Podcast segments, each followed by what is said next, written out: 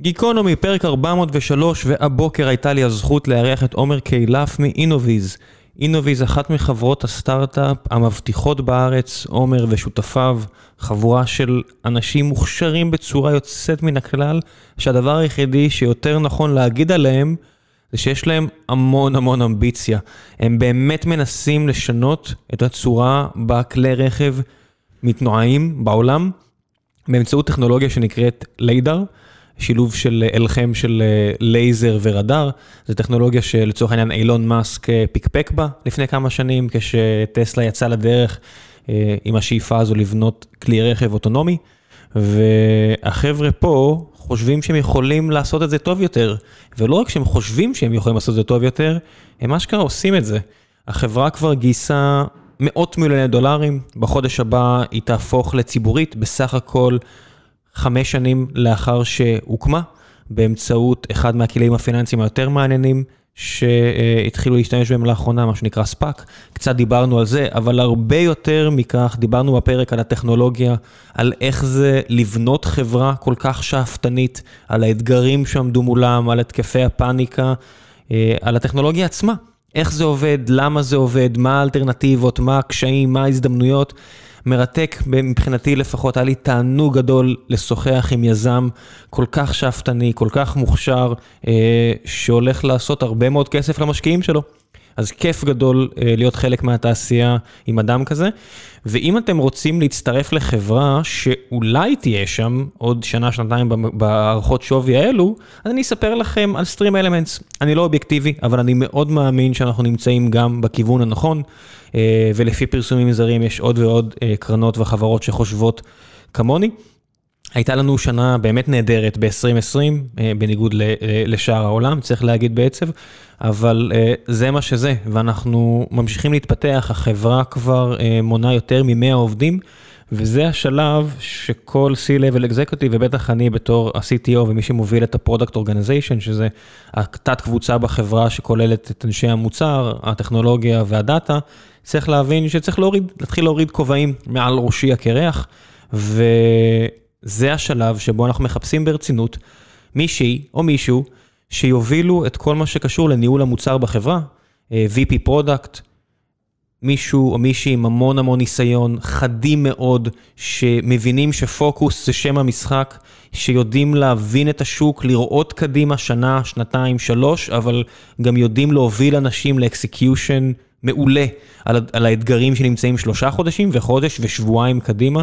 שותפה או שותף לדרך, מישהי שלא רק תהיה מעולה ברמת ה execution האישי וברמת ה product discovery וברמת ה product leadership, אלא גם מישהי שתדע להוביל צוות של חמישה, שישה, שבעה מנהלי מוצר, כמו שיהיה לנו בחודשיים, שלושה הקרובים, ולהדריך אותם ולדאוג שהם משתפרים ולהיות אחידה.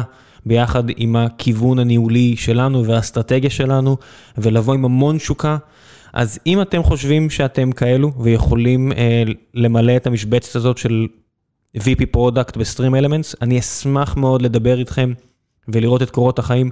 אני אשאיר להם את האימייל הפרטי שלי, אם בא לכם קצת להתייעץ ולשאול שאלות לפני, אה, ויש את עמוד, עמוד המשרות אצלנו, יש שם המון המון המון משרות מלבד אותה משרה, שכרגע מאוד חשובה לי אה, לאיוש.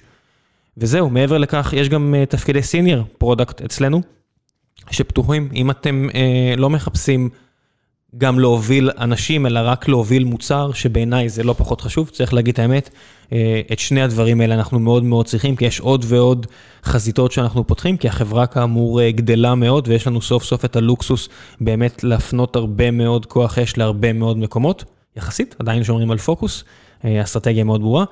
זהו. ועכשיו לגיקונומי 403 על אינוויז, תהנו.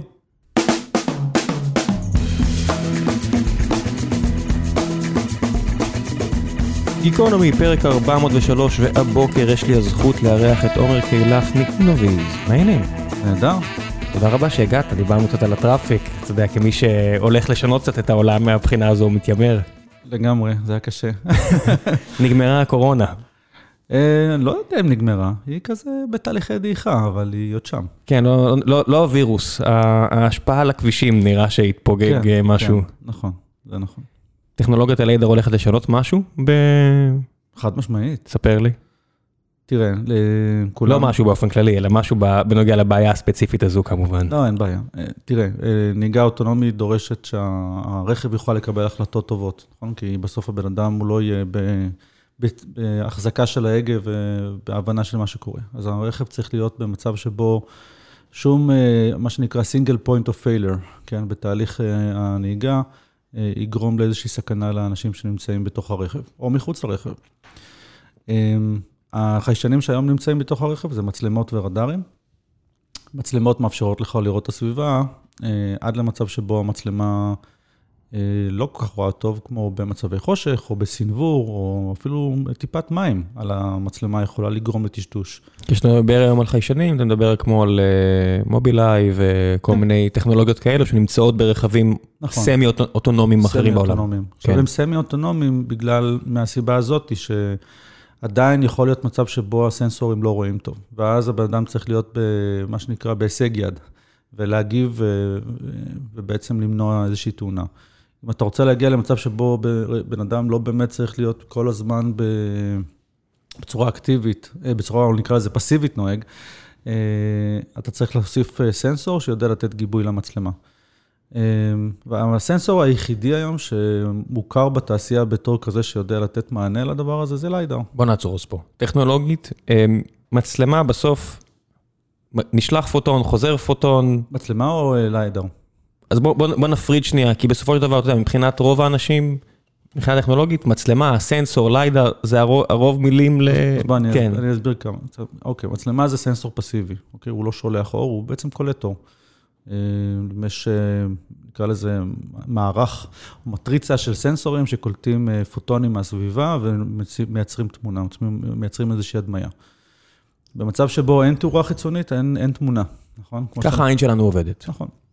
עכשיו, אם יש טיפת מים על המצלמה, אז היא גם מטשטשת את התמונה ואתה לא רואה טוב. אה, ליידר עובד קצת אחרת, הוא לא מסתמך על תאורה חיצונית, הוא מסתמך על תאורה פנימית. הוא סנסור אקטיבי, הוא בעצם משתמש בלייזרים שנמצאים בתוכו, שסורקים, יורים פולסים של אור. קרן אור מאוד מאוד ממוקדת, כן. שהוא בעצמו יוצר, הוא לא מסתמך על אור שיפגע בעצם ויחזור אליו. נכון. בעצם הוא יורה פולס של אור, האור הזה בעצם אה, פוגע באיזושהי מטרה ובעצם מתפזר חזרה. הזמן שלוקח לאור אה, לנדוד, הלוך וחזור, בעצם אה, מבטא את המרחק. כי אתה יכול, המהירות האור היא ידועה. אם עושים את הסריקה הזאת בצורה מאוד מהירה, אה, אז אפשר בעצם לקבל תמונה תלת-ממדית, כי מה זה תמונה תלת-ממדית? זה בעצם יש הדמיה שמבטאת מרחק של כל האובייקטים. אז הסנסור שלנו, ספציפית, הוא, הוא בעצם הוא מבצע סריקה מאוד מהירה של הרבה מאוד פיקסלים, במגה פיקסלים בשנייה. אה, הוא לא רק מודד את המרחק, הוא גם מודד את כמות האור שחוזרת, שזה איזשהו אלמנט אה, נוסף, שנותן לך לקבל גם איזשהו, איזשהו סוג של אה, תמונה תלת-ממדית ולא רק הדמיה תלת-ממדית. אלה שני הפרמטרים שיש? זאת אומרת, הפרופוגיישן טיים, כמה זמן לקחת ש... מהרגע שיריתי עד הרגע שחזר, בכל זווית, פלוס אה, עוצמת, כמות כן. האור? כן, כי אם אתה פוגע למשל באובייקט שהוא מאוד לבן או מאוד מאוד שחור, אז כמות האור שחוזרת היא משתנה. שונה מאוד. נכון, ואז אתה יכול לקבל איזשהו סוג של תמונה עם קונטרסט, שזה נחמד, כי זה עוזר לך אה, להבין יותר טוב את הסביבה. למשל, רכב שיש עליו אה, לוחית רישוי, כמובן, היא מחזירה הרבה מאוד אור, ולרכב עצמו יש לו כמות, הוא בעצם חומר אחר, אז אתה יכול ממש לראות תמונה שיש לה הרבה יותר... פרטים שעוזרים לך לזהות במה, על מה אתה מסתכל. כל הספקטרוגרפיה הזו זה בזמן אמת? כן. כמה זמן אמת? מהירות האור? לא, המהירות האור זה רק הזמן שלוקח כן. בסופו של דבר לא. לפוטון נכון. ללכת ולחזור. בסוף אתה צריך לעשות איזשהו קומפיוט, איזשהו עיבוד. לא, העיבוד נעשה באמת, אה, באמת הוא אה, נעשה בריל טיים. זאת אומרת, אנחנו עושים, אה, אנחנו קולטים מספר פיקסלים במקביל, ועושים את החישוב ממש כאילו בזמנים מאוד מאוד קצרים. זאת אומרת, אתה צריך לחשב, זה מיקרו שניות, כי בסוף כן. אנחנו מודדים, אה, אנחנו, הרזולוציה שלנו היא 0.1 מעלה. זאת אומרת, אנחנו נותנים אה, תמונה של 1200 על 256, ועושים את זה ב-15 פריימים בשנייה, אז חישוב הוא, יש לנו צ'יפ שפיתחנו שהוא מאוד מאוד מורכב. שעושה את כל החישוב הזה בעזרת חומרה. בוא נפרק פה כמה דברים שאמרת. דבר ראשון, real time. כמו big data, רוב כן. האנשים משתמשים במונח אוקיי. הזה בצורה חופשית מדי. אוקיי. אז בדרך כלל real time, ממה שלפחות אני מכיר, זה הרוב המוחלט של אנשים בארץ לא מתעסק ב-real time, גם אם הם mm-hmm. חושבים שכן, real time זה בדרך כלל מחוזות ה-microseconds ומטה. זאת כן. אומרת 10 בחזקת מינוס 6, 10 בחזקת 6 ומטה. איפה אתם? לא, אז אתה צודק. מיקרו, סליחה, כן. כן, ב-10 מינוס 6. אני אסביר, תראה, בוא נתחיל, real time ו-offline, זה שני הביטויים. real time זה אומר שאתה בעצם עושה את כל החישוב בזמן אמת. ובתוך ה-device, offline זה אומר שאתה מבצע חישוב, או שומר את המידע בצד, ומישהו עושה חישוב בצד ובעצם נותן לך את המידע. מכיוון שהרכב צריך לקבל תגובה, אה, כאילו להגיב מאוד מאוד מהר, אתה לא יכול לבצע את החישוב offline, אתה חייב לחשב אותו ב-real time, וזה נעשה בתוך הצ'יפ שלנו. אה, שוב, אני חושב שמה שחשוב יותר מעניין כאילו להגיד, זה בעצם קצב הפריימים שאנחנו נותנים, כאילו לרכב. אנחנו נותנים 15 אה, פריימים בשנייה. אה, שנותן לרכב זמן תגובה יחסית מהיר. זה מספיק? זאת אומרת, זה פחות טוב מהעין האנושית? זה, זה הרבה יותר טוב מהעין האנושית, אתה רואה הרבה יותר פרטים כאילו בו זמנית, כי אתה בדרך כלל מסתכל על סביבה מאוד מאוד מוגדרת, ואתה יכול, אין לך את ההבנה התלת-ממדית כאילו של ה, שהליידר יודע לספק. והזמן תגובה של בני אדם היא הרבה יותר... לא, זה בטוח, אמרתי רק מבחינת ה... בסוף הדגימה עצמה. אה, דגימה עצמה היא מספיק מהירה. אם אתה מחשב את אה, זמן התגובה של, אה, שלך כבן אדם לעומת מה שהמחשב יכול לעשות. זה בטוח. כן, 15 אה, פריימים לשנייה זה משהו שמספק אתכם, או שזה אתם אומרים, אוקיי, זה good enough כרגע, אולי בעתיד זה יהיה 60 פריימים לשנייה, וזה כבר ייתן לי תוצאות טובות יותר, או, ש, לא. או שיש פה כבר point of diminishing return, שמעל 15 זה כבר לא משנה. לא, זה, זה בסדר גודל מה שצריך, בשביל אתה מחשב רכב שנוסע ב-130 קמ"ש ואתה צריך לתת זמן תגובה. זה מה שהתכוונתי לשאול, זאת אומרת, כן. זה, מה שאתם מחפשים, את העניין של ה-130 קמ"ש? כן, 130 קמ"ש, זה הרכבים האוטונומיים הראשונים שיצאו לכביש, הם כאלה שמחפשים להגיע ל-130 קמ"ש בנהיגה אוטונומית. שזה אפילו יותר, אתה יודע שהיינו, לא יודע מה, לפני 20 שנה בצבא, כל הרכבים היו מוגבלים ל-100, 130 זה אפילו יותר... אה, כן, אנחנו עובדים עם אה, לקוחות גרמנים, אז אתה יודע, 130 קמ"ש זה עוד, אה, זה רק ההתחלה. כבישים טובים יותר, כן. מכוניות טובות יותר. כן. אז רגע, בוא ניקח צעד אחורה. אמרת גם צ'יפ. מה זה אומר צ'יפ שלכם? יש לנו שלושה צ'יפים למעשה. יש לנו צ'יפ אחד שהוא אה, בעצם סוג של מעבד, okay? אוקיי? זה צ'יפ שבעצם לוקח את כל המידע מהסנסור, מהסנסורים השונים, ומעבד את המידע אה, בתוך הצ'יפ באיזשהו, אני אנסה, ממש מנסה לברוח מביטויים. יש איזשהו אה, אלגוריתם מסוים שרץ בתוך הצ'יפ, ומבצע את החישובים האלה עבור כל פיקסל. מכיוון שיש הרבה פיקסלים, אה, בגלל הצורך להגיע לרזולוציה מאוד גבוהה, אז אנחנו, כל החישובים האלה נעשים במקביל. זאת אומרת, יש כמה... כן, מה שתיארת זה פחות או יותר GPU. זאת אומרת, עושים חישוב על כל פיקסל, זה נכון. בסדר, זה NVIDIA. נכון, זה סוג של GPU, אבל מאוד מאוד, הייתי אומר, proprietary, אה, כאילו, לסוג הדאטה שלנו וסוג החישוב שאנחנו צריכים לבצע. אתה יכול להיכנס טיפה לפרטים? זאת אומרת, מה זה אומר, בסופו של דבר GPU של NVIDIA, נורא נורא טוב ב... לא יודע מה, מכפלת מטריצות. נכון. אם הם עכשיו מוציאים מעבד ל... כריית ביטקוין, אז הוא מאוד מאוד יהיה טוב לחישוב מסוים של hash functions כדי למצוא אפסים בתחילת ה... לא יודע מה.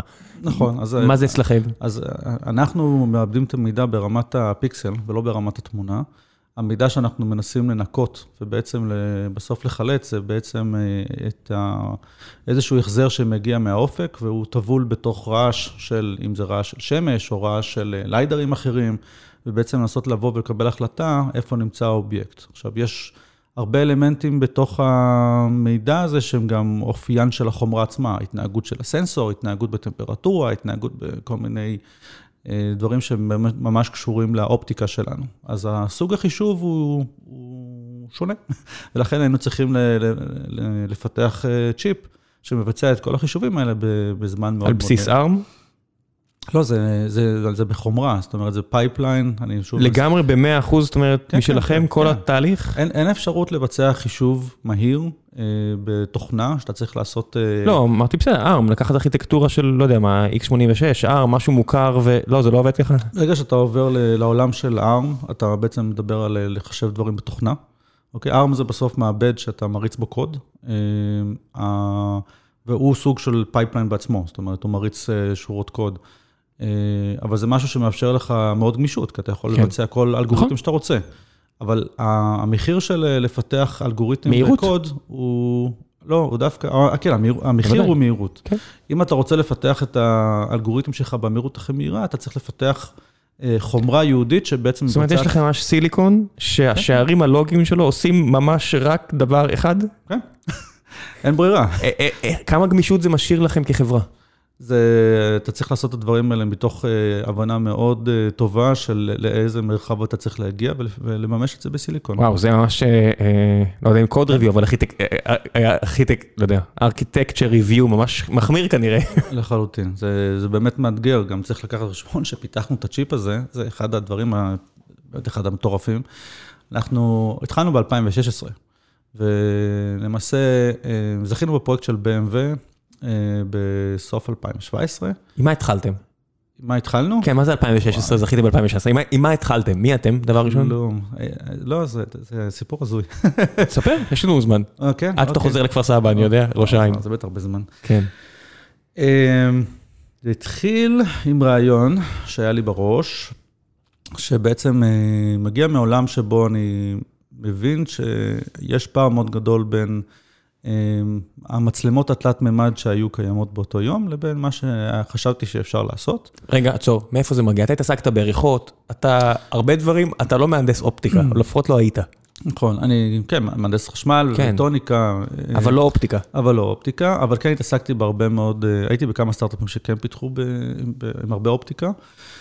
אה, אחד הסטארט-אפים שעבדתי בהם ב-2012, פיתחתי בסטארט-אפ שקראו לו ביטנדו, פיתחנו מקרן וידאו זעיר, שהיו בו בעצם לייזרים ומראות סורקות, MEMS. ולמעשה ניסיתי לחשוב אז אה, איך אפשר לפתח מהדבר הזה מצלמת אה, תלת-מימד. כאילו, היה אז את, אה, את ה-Kinect של PrimeSense. כן, בדיוק עכשיו חשבתי על החבר'ה של אה, כן, זה היה בערך ינון ברכה זה היה וכל בערך החבר'ה שלו. באותה תקופה, ואמרתי, וואי, זו טכנולוגיה נורא מגניבה, מאוד ככה, באמת inspiring, אבל היא הייתה, הייתה מוגבלת מהטווח, זאת אומרת, זה היה לי כמה מטרים, וזה לא עבד טוב בשמש, ואני ניסיתי לחשוב על איך לפתור את הבעיה הזאת, והיה לי איזשהו רעיון בראש. אבל אני, אני, אני אחזיר אותך ל-2012, זו תקופה שכל מה שעניין אנשים זה לפתח טכנולוגיות לפלאפונים. בוודאי, אפליקציות, זה מה שאני עשיתי. כל, עוד לפני, זה היה עוד קצת לא, לפני... לא, לא, סמוך עליי. זה היה כזה, זה היה כאילו, אה, אתה יודע, מה יהיה באייפון 3, כזה? איזה, כן. איזו חומרה? אפל קנו את, פריים סנס בדיוק בשביל לשים עוד מצלמה שתעשה סריקה של האף שלך כדי שזיהוי לפי הנחיר לפתוח את הטלפון. לגמרי, חתימת... אה, לא, בלי להעליב, אבל זה, לא, לא. באמת, כל אחד חיפש את האדג' כי התחילה המלח... כי, גוגל נכנסו. כן, אז, אז כשהסתכלתי על ה, בעצם על הרעיון שלי של לפתח מצלמה תלת-מימד, ובעצם הפלטפורמה היחידה שהייתה נראית רלוונטית בווליום היה מובייל פון, אז uh, לא כל כך ראיתי איך הטכנולוגיה כן. שלי יכולה להיכנס לתוך uh, פלאפון, וזה היה נראה לי לא כזה מעניין. רגע, מה זה טכנולוגיה שלך? אתה כבר רץ קדימה. לא, היה לי זה, רעיון זה לא של... שאתה מדבר איתי על אפליקציית מחשבון לא, לא, מגניבה. לא, ממש אה, איך אה, ארכיטקטורה של אופטיקה ו... של חומרה, כן? שבסוף ניסיתי לחשוב איך, אה, איך לממש אותה. מה, היא סימולציה במטלאב, שהיא כמה דפים לא, לא, אה, לא, זה משובצים, ב- על דף נייר ברמה הזו. וברמה הזאת. אוקיי. אה, ובעצם היה נראה שמכיוון שהפתרון שלי הוא גדול מדי ויקר מדי לפלאפונים, אז זה היה נראה כמו משהו נחמד, אבל לא מספיק מעניין. אז שמתי את זה בצד, ואז באמת אחרי כמה שנים, שגם אחרי, כמו שאמרת, הייתי בעוד חברת סטארט-אפ שפיתחה גם טכנולוגיה מאוד מעניינת בעולם האופטיקה, חיפשתי באמת אה, עם איזה רעיון אני רוצה להקים אה, סטארט-אפ, היו לי 20 ומשהו רעיונות, אחד מהם. זו הייתה תקופה ש... אבל זה היה הרעיון שבאמת, כאילו, באמת הכי, באמת הכי אהבתי, זה היה נראה לי כמו חיבור מאוד חזק בין הרבה מאוד טכנולוגיות שפיתחתי בעבר, ו... בין 12 ל-16 אתה שומע על, על ויימו, ואתה שומע על ליידרים, ואתה שומע על כל מיני דברים שקורים ב- בעולם? זה קצת- כאילו קצת סיפור מצחיק, אבל לא באמת, לא ידעתי מה זה ליידר לפני אה, חמש שנים, לא, מי ידע מה זה ליידר בכלל? אני ראיתי, כאילו, אני הסתכלתי על זה בתור מצלמה תלת מימד בהתחלה, כשהתחלתי כאילו להסתכל על הרעיון, ואז אה, כשהתחלתי לראות איזה אפליקציות מעניינות, אז כן, היה את הנושא של הרכבים אוטונומיים, אבל זה היה קצת לפני הבום של 2016. זה נחשב כבדיחה. למי שלא זוכר, הרבה מאוד אנשים מאוד מאוד מוכשרים סירבו להצעות מאוד מאוד אטרקטיביות בדיעבד מטסלה וויימו ואיך קוראים לחברה ש-GM קנו? אה, קרוז. קרוז, חברה מפוארת טכנולוגית. אתה שומע על איך הם עושים טכנולוגיה? ללקק את האצבעות. ומלא מלא אנשים סירבו, כי זה פשוט נתפס כמשהו שלא יקרה. כן, אז, אז מה שקרה זה שכשסיימתי, עזבתי את החברה הקודמת, אז אה, באמת הייתי במכוון להקים משהו משלי, ו, ו, וניגשתי עם הרעיון המשוגע שלי, ממש ברמת הרעיון, לא היה לי שום דבר, באמת כלום עובד או משהו כזה. ניגשתי עם הרעיון הזה לזוהר זיסאפל, שהוא אנג'ל אה, מפורסם, מוכר ומוערך. אמ, זוהר מאוד הכיר את עולם הרכב, כי הוא השקיע ב-Argus, והוא הכיר קצת את זה, והוא בעצם, הוא אמר לי, תשמע, אמ, יש פה fit מדהים. הוא גם מאוד טכנולוגי, בניגוד להרבה משקיעים אחרים, כן. הוא גם באמת יכול לצלול איתך לטכנולוגיה. כן, הוא מאוד טכנולוגי, והאמת שאחרי אמ, כמה ימים, זוהר התקשר אליי, אני הייתי בבית אחרי שבוע אבטלה. שבוע. לא, זה נקרא יזמות, זה לא נקרא אבטלה. כן, כן, ישבתי בבית שבוע. והוא התקשר וסיפר לי שהוא למעשה רוצה להמשיך, רוצה לרוץ, לרוץ עם העניין. הוא אמר לי אה, שהוא שם מיליון דולר להתחיל לרוץ, ובואו נגייס עוד כסף. הוא נכנס גם כשותף. אה, ו... בתור מה, צ'רמן? לא, אה, לא, הוא נכנס גם בתור צ'רמן, אבל גם בתור שותף. היינו למעשה, כאילו, כמה יזמים, אני הייתי היחידי שכרגע בשלב הזה עוד היה פול טיים, בשבוע האבטלה שלי. מי אחרים? איך בונים צוות למיזם כזה? זה מה שמעניין אותי. אתה... תשמע, זה כל כך חשוב. אני חיפשתי את האנשים שפשוט אה, ידעתי שאיתם אני רוצה לבכות בלילה כשיש לי בעיות. אז אמפתיה, אוקיי, מה עוד? לא, אני חיפשתי את האנשים שבאמת, אה, בוא נגיד ככה, יש את אה, אורן רוזנצוויג, שהוא אחד היזמים, השותפים. הוא היה בארצות הברית, הוא היה בניו יורק, הוא עבד ב-BCG, הוא אחד מהאנשים שאני הכי מעריך באמת בעולם. חד, מבריק וקר. MBA, בסדר שיהיה. הוא הלך ללמוד MBA יקר בארצות הברית ולעבוד ב-BCG. כן, נכון. הוא היה, אה, אתה יודע, עבדנו ביחד בצבא, אה, היינו אפילו שותפים בדירה. אה, בחור שידעתי שיום אחד שאני אקים סטארט-אפ, אני חייב אותו בצוות. בתור מה? בתור business, הוא אחראי בעצם על ה-business, כאילו business per such, marketing, product וכן הלאה. כאילו רשמית CPO?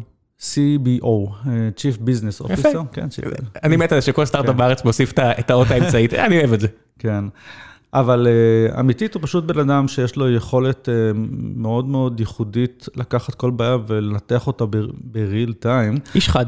איש חד נורא, כאילו, הוא יכול לגשת פה ללוח, תן לו כל בעיה שאתה חושב עליה, הוא ייגש פה ללוח, הוא, הוא יפרוט לך פה את הפתרון כאילו הוא חשב עליה חודש. זה באמת... אה, תכונה אדירה. כן, ממש. אוקיי, אז הוא? אז יש אותו. אה, יש את אה, אורן בוסקילה, שהוא ה-Chief R&D. VP R&D. הוא ה-VP R&D. כן, אנשים נעלבים שאין להם C-Level, אבל עם כל הכבוד, ה-VP R&D הרבה פעמים מחזיק את החברה. כן, אז אורן הוא באמת רוב, רוב החברה תחתיו, זאת אומרת, אנחנו חברה מאוד R&Dית. יש אה, נראה לי מעל 15 צוותים בתוך ה-R&D, וצוות באמת משוגע. אה, חבורה של משוגעים, אבל... אז הוא, אה, הוא, הוא, עבדתי איתו בעצם בחברה הקודמת, הוא היה בצוות שלי. מהנדס חשמל מן הסתם רציני. מהנדס חשמל מאוד רציני. אורן הוא כזה סוג של ויקיפדיה מהלכת, כאילו תתקיל אותו בכל נושא, הוא יספר לך 60 שניות על, הוא כזה. יש כזה ב... לא משנה, באחת היחידות בצה"ל עושים בגיבוש אה, בדיוק את זה. כן. אה, זו תכונה מאוד אה, חשובה. לגמרי. עכשיו, אני והוא אנשים טיפה שונים, אוקיי? אורן נורא נורא מסודר ומתודי, הוא אלוף, הוא בטח קרא את כל ספרי הניהול ופיתוח וכן הלאה. אני קצת המשוגע שמסתובב בארגון וכאילו מנסה לפתור בעיות לאנשים. שזה... אבל זה בדיוק זה, אתה מבין, בראש שלי תמיד יש את האנלוגיה לאייטים, זאת אומרת, צריך להכניס לוון הזה את B.A. ברקס ואת אנימל, ואני לא זוכר את השמות, את פייס, נכון? אני לא זוכר את השמות, אבל אם זה כולם אותו דבר, כן. אתה קצת מבטל אחד את השני. כן, כן. אז אנחנו באמת מאוד משלימים אה, אחד את השני. וזוהר זה הרביעי. זוהר הוא, אה, אה, יש עוד יזם שהוא עמית שטיינברג, שהוא היה איתנו, כבר לא. קורה. קורה. וזוהר, וזוהר זיספל. הוא, אתה יודע, הוא היה שותף כזה האב הרוחני יותר, ולא, כן. אתה יודע, הוא לא באמת היה במשרד. אף אחד לא אמר לכם שחמישה פאונדרים לא, לא מסיימים את הדרך ביחד? לא, זה כאילו, אתה יודע, לא באמת, הוא היה פאונדר... אה, לא משנה. כן, כן. אז אני באתי להגיד את זה על ארבעה, אבל אתה יודע, החמישי זה זה שצריך להגיד לכם בדרך כלל ש... כן. הכל בסדר, אתה יודע, זה כאילו... live and learn. כן. טטי-טטה, אז זהו, אז התחלנו, כאילו, באמת... איך מתחילים? אני מצטער, אני כבר כל כך הרבה שנים בתוכנה, תחזיר אותי לעניינים. תראה, אני, אני כאילו, באמת שואלים אותי לפעמים, כי באמת גייסנו את ה-9 מיליון דולר שלנו אחרי איזה חודש וחצי, וזה באמת אה, משהו שקש, כאילו, באמת קשה לי לחלץ מתוכו, כאילו, בדיוק איך זה עבד, אבל אני אגיד לך מה אני חושב. לא, בסדר? פחות, לגייס כסף בסדר, היום, אני, אני, יודע, אני יודע להסביר, תסביר לי איך מתחילים, קונים, אה, קונים עכשיו מתחילים לקנות אה, סקופים, מתחילים למצוא מעבדה, זאת אומרת, אני מנסה לחשוב, זה לא התחל- חברה הזאת, התחלנו לחפש משרדים, כן, לא היינו בלי משרד, כן. התח- עשינו פרויקט אושן 11 אה, ככה רציני, וגייסנו איזה 18 איש תוך איזה חודש. איך? איך? אני חושב שזה מבוסס על אה, על הרבה היכרות אישית. רשת הקשרים שלכם. כן, כן, כל האנשים שהבאנו בהתחלה הם אנשים שהכרנו. כל אחד מגיע עם הסקופ שלו? כל אחד מגיע עם, ה, עם, הכ, עם הכלים שלו, כן? כי זה באמת אה, מגוון די רחב, זה בין אנשי אה, מכניקה, אופטיקה, אלגוריתמיקה, ממס, אתה יודע, באמת צוות משוגע כזה. הרבה מאוד מהאנשים הם, אם זה מהצבא או משלושת הסטארט-אפים שהייתי בהם לפני כן, באמת ככה חיפשנו את, ה, את, ה, את, הכלי, את הכלי הכי משונן שיש בכל, אה, בכל תחום. וזה היה תקופה שעבדנו מהבית, כן? כאילו, קצת קורונה, אבל אה, בעיקר אה, קצת סטארט-אפ בשנה הראשונה שלו. בחודש וחצי הראשון שלו, כי חיפשנו משרדים, מצאנו, אה, עברנו כל מיני מקומות הזויים, ואז באמת, אתה יודע, מצאנו איזשהו משרד שהתפנה כמה, איזה חודשיים אחרי כן. רגע, אבל אתה רץ כבר לניטי גריטי, אני, אני חושב ברמת הטכנולוגיה, אתה מתחיל מה, עם בורד דיזיין, אתה מתחיל עם אלגוריתמיקה. לא, לא, אני, עברנו תהליך מאוד מעניין. למעשה עברנו, המשבר הכי גדול שעברנו היה בערך חודשיים אחרי שהתחלנו, אוקיי? אמ, תראה, כאילו התחלנו את החברה מתוך איזושהי אה, תחושה שאנחנו מבינים מה התעשייה רוצה. אף אחד מאיתנו לא הגיע מעולם הרכב, ובטח לא מהרכב האוטונומי, וכל מה שהיה אה, בחוץ, במובן של אה, המוצרים שהיו זמינים באותו יום, שכולם דיברו עליהם שהם בעיקר יקרים וגדולים, היה מוצר שהוא, כשאתה בא ומדבר עם אה, לקוחות ואתה אומר להם, תקשיב, אני אעשה לך את זה ממש בזול וממש קטן, הוא אומר לך, כן, אני מבין שזה עולה 70 אלף דולר, אבל זה גם לא מספיק טוב. ומה שאני צריך הוא בערך איזה שניים, שלושה סדרי גודל יותר, מבחינת ביצועים. כן, מילא שהמנה אה, לא טעימה, אבל למה כל כך קטנה? כן, אז אה, כן, זה, כאילו זה מה שהיה באותו יום, באותם, באותם זמנים. הבנצ'מארק בתעשייה היה ליידר שעלה 70 אלף דולר, 80 מטר טווח אה, גילוי וחצי מעלה רזולוציה. אה, וכשאתה בא לדבר עם לקוחות, הוא אומר לך, לא, לא מעניין אותי אה, שתעשה לי את זה זול, אני לא, גם, לא מספיק לי 80 מטר, אני רוצה 200 מטר, ואני גם לא רוצה חצי מעלה, אני רוצה עשירית מעלה. שמע, 2016? כן.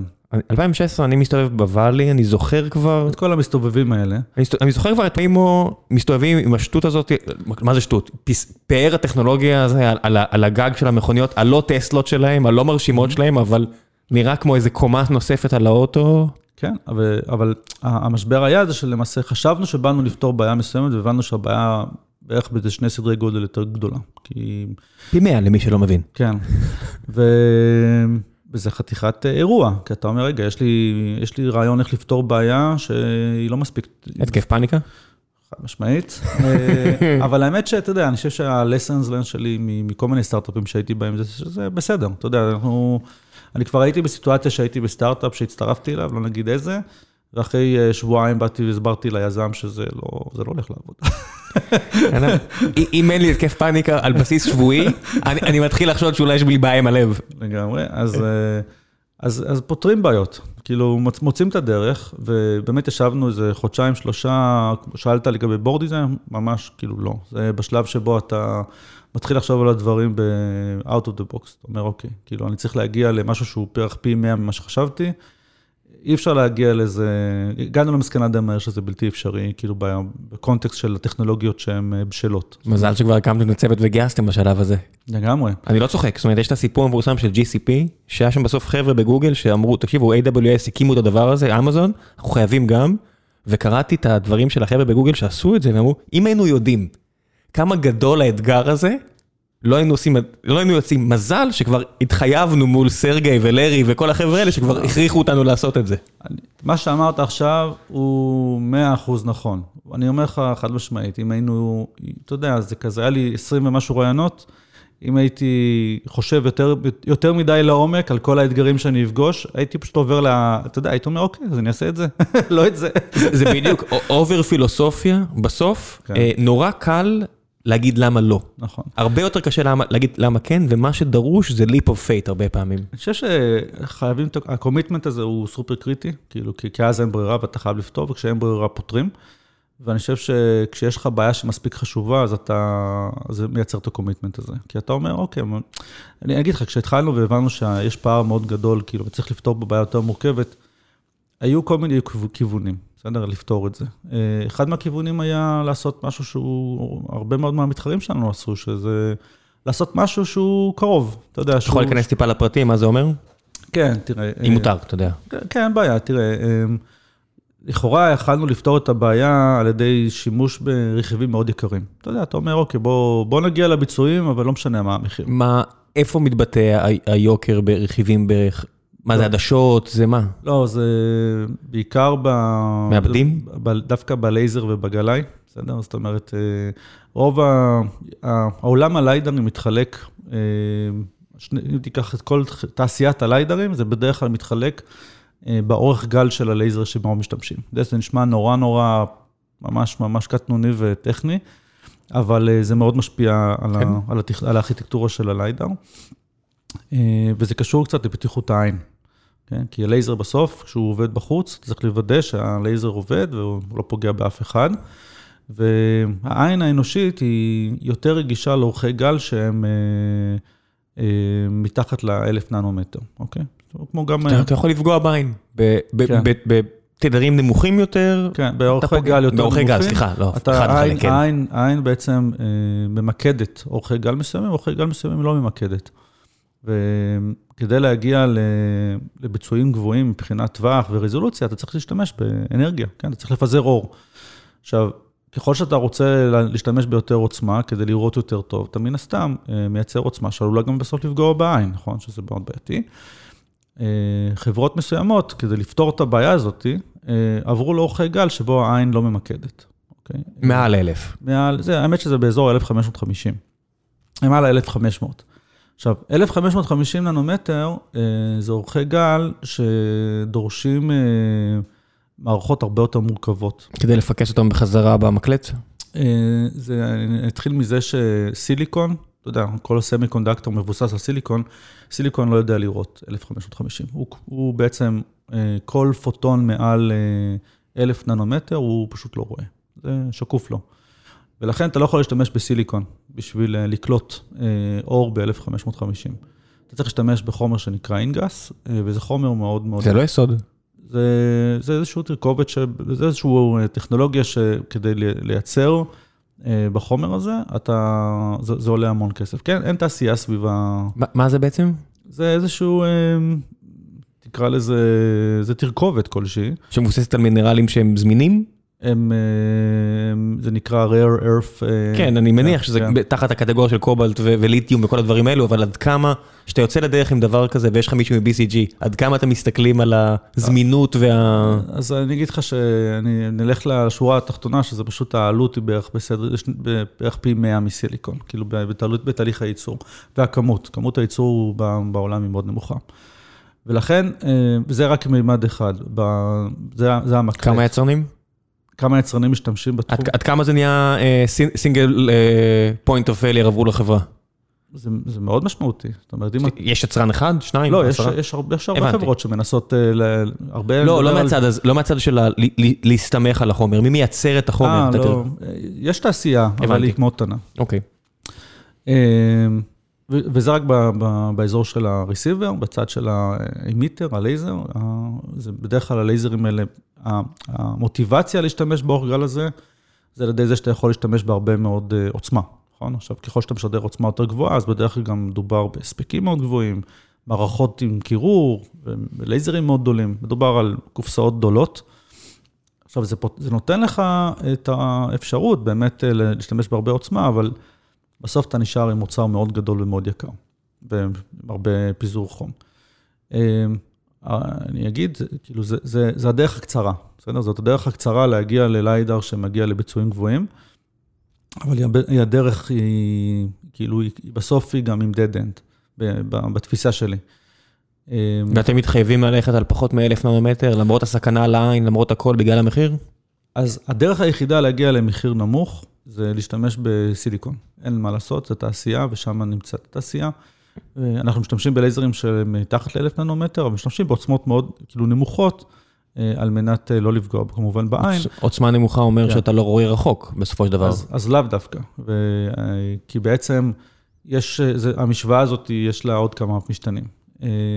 אתה יורה פולס של אור, האור שחוזר אליך חזרה, בסוף הוא מגיע לאיזשהו מקלט. ככל שהמפתח בקליטה שלך יותר גדול, יותר פוטונים מגיעים לגליים. אז אתה יכול להגדיל את המפתח, ואתה יכול גם להגביל, אה, להגדיר את, להגדיל את הרגישות של הגליים, ואתה יכול להקטין את הרעש של הגליים. זאת אומרת, אתה תירה יותר פוטונים בהספק נמוך יותר, ותקלוט יותר מהם בדרך חזרה. אתה יודע, signal to noise ratio, נכון? אז אתה יכול לפתור את המשוואה על ידי הגדלת ה-S, הסיגנל, ואתה יכול כן. גם לפתור את המשוואה על ידי הקטנת ה-noise.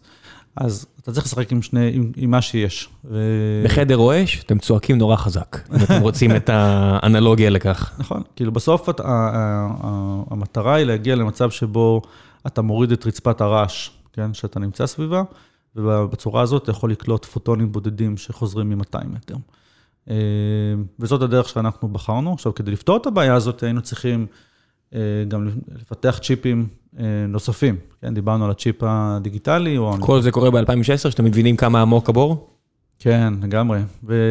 מיום ליום אתה רק מבין כמה גדול האתגר? אז אני דווקא לקחתי את זה בכיף, כאילו, אני, אני חושב שזה היה, תשמע, זה טוב. בטח משקיע רואה, רואה, שומע את השיחה הזאת, אני חושב לעצמי, מהות, יופי, תודה רבה, זה מה שחיפשתי לשמוע. נכון. אה, ואני חושב שזה גם היה סוג של, אה, אתה יודע, זה היה brainstorming אמיתי. זאת אומרת, עברנו דרך חמישה או שישה קונספטים שונים של איך לעשות את זה. אה, איך לומדים?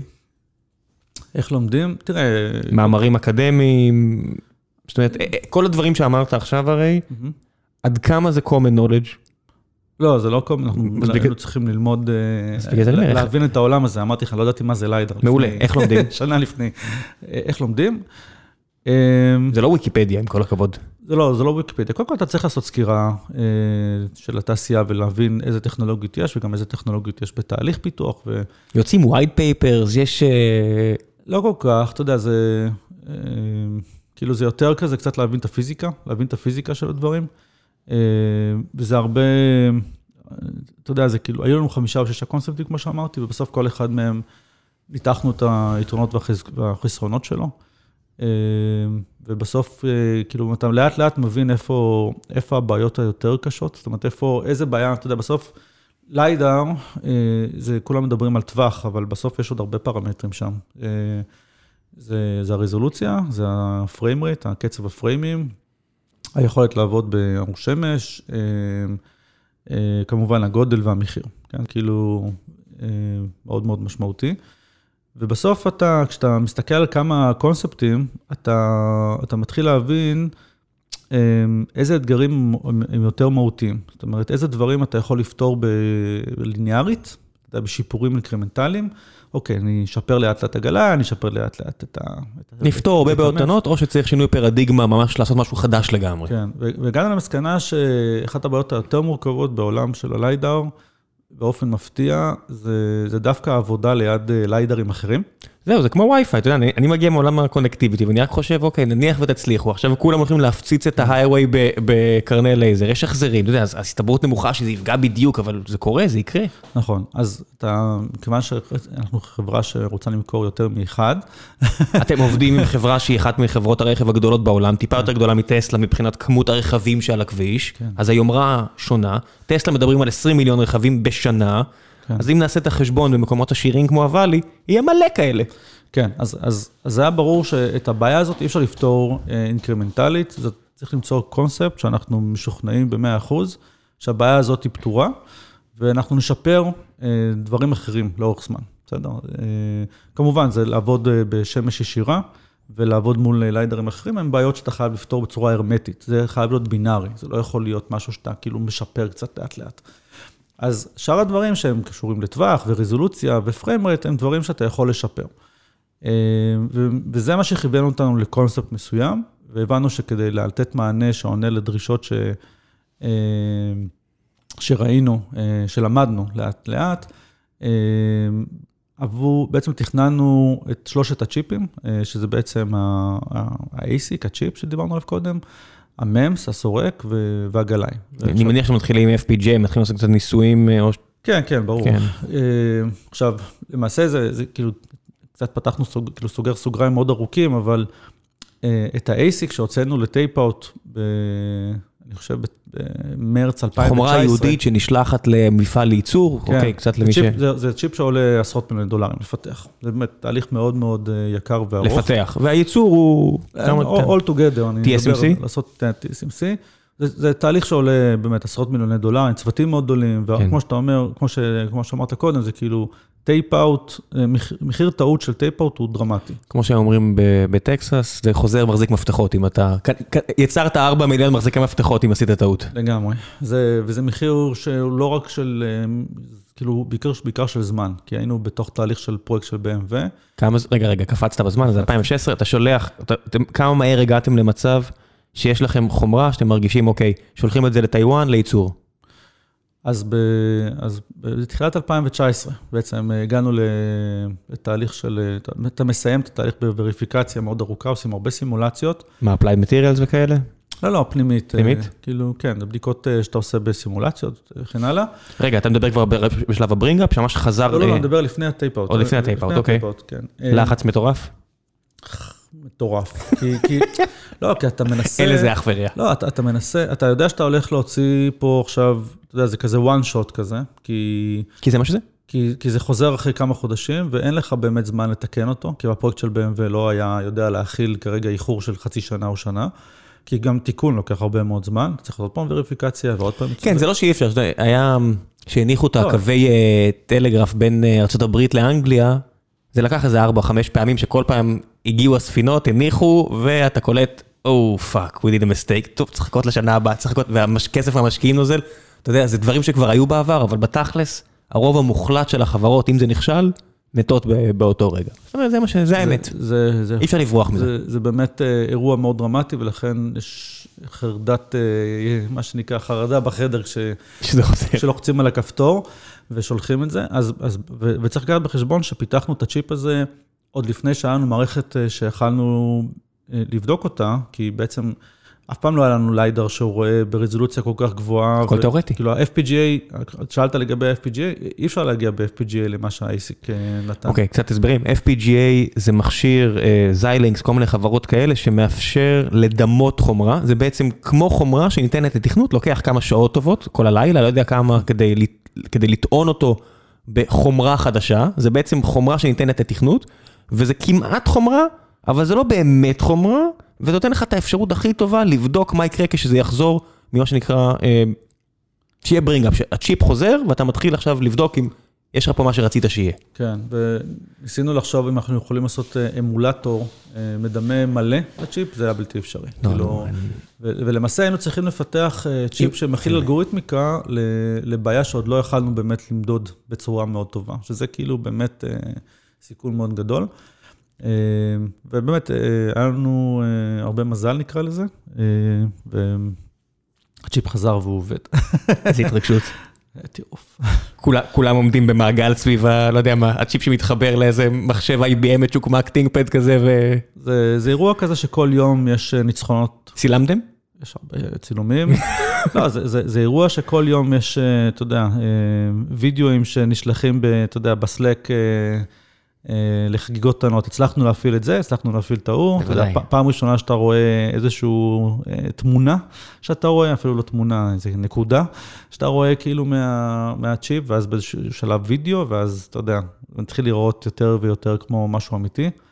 זה, זה מאוד מותח. מה היילד של הדבר הזה? לא, הוא מאוד גבוה. בצ'יפים אין, אין כמעט בעיה של יילד. זה תעשייה, לא, זה, אתה יודע, זה... TSMC יופי של חברה, ואתם בטוח מקצוענים, אבל בסופו של דבר, כמה מהצ'יפים שחוזרים מייצור כזה, אה, אמורים להיות בסדר, מבחינתכם, מבחינת... לא, אני מניח שנושק למאה, אבל... כן, לא יודע. אתה עדיין בתעשיית הרכב. נכון, אנחנו סיסטם, אנחנו לא, אנחנו, אנחנו לא רגישים, אה, אתה יודע, במערכת שעולה כמה מאות דולרים, אז אתה יודע, כל צ'יפ בפני עצמו הוא לא אה, אלמנט נורא מרכזי בו.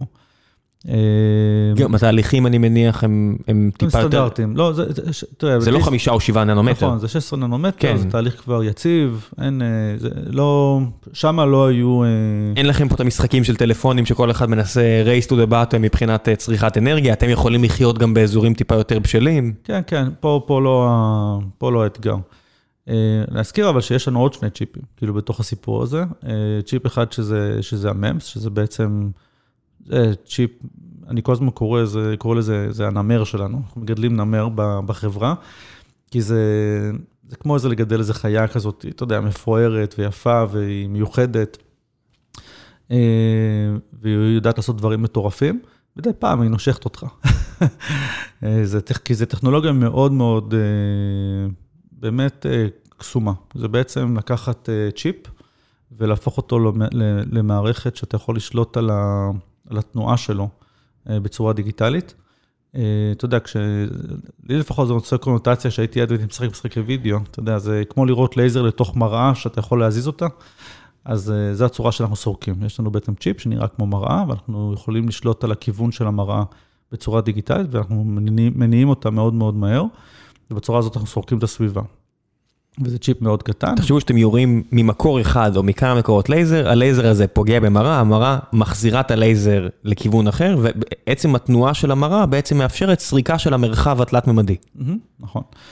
מאוד לא טריוויאלי. כן, זה, מאוד מאוד מורכב, בעיקר דווקא פה, בהקשר של היילד והתהליך ייצור של, ה, אה, של הצ'יפ הזה, הוא באמת, אה, זה, זה כימיה ברמה הכי גבוהה שיש, זה באמת פרוסס מאוד מורכב. גם TSMC?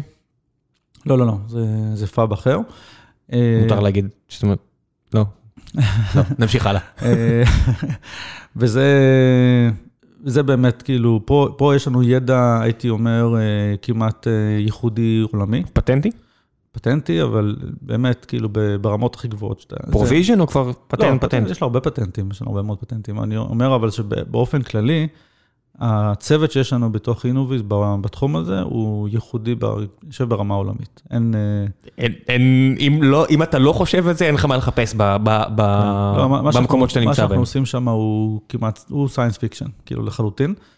אה, שם יש המון המון breakthroughs, ויש את הצ'יפ של הגלאי, שזה עוד מימד. עכשיו, ה- היכולת שלך לשחק על, שלוש, על שלוש פיזיקות שונות, אתה יודע, שלושה חומרים פיזיקליים שונים, ו, ו, ולשחק עם ה trade-off ים ביניהם כדי לפתח מערכת, מצד אחד זה קשה, מצד שני זה פותר הרבה, הרבה בעיות. כי כשאתה, יש לך שמיכה שאתה יכול למשוך מכל מיני כיוונים, ו, ובסוף להגיע ל fit הנכון, זאת אומרת, לתכנון שנותן את הסינרגיה הכי נכונה.